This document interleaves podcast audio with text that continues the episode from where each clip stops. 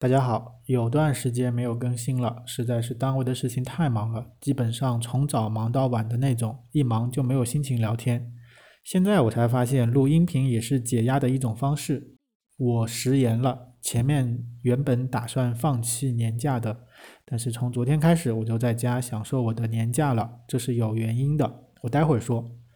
昨天早上我也是按上班时间起床的。吃好早饭就被迫开始工作了，微信电话响个不停，我一直回复到中午十一点。之所以休年假，完全是因为公司人事的死板规定。我其实有问能否再延期年假，对我现在的年假就是去年没有用完的，因为这个时候休年假没有什么性价比，还是待在家里哪也不能去。而且你看这几天的天气都是下雨，人事的回复不单单说不能延期，还补刀说从今年开始，所有的年假必须当年全部休完。那我的工作状态是我有时想休来着，但是那个时段和外籍同事冲突了。你想，他们暑假的时候要休息两周，我没办法休息；他们圣诞节的时候又要休息一周，我也没办法休息。好的时段都错过了。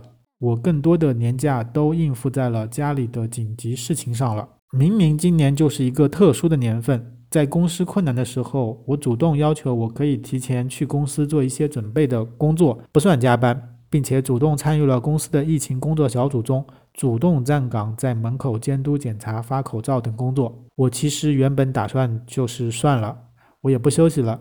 作为老员工，这个假期就算还给公司了，因为毕竟过年的时候休息了那么长时间。但我现在的休息是在负气的。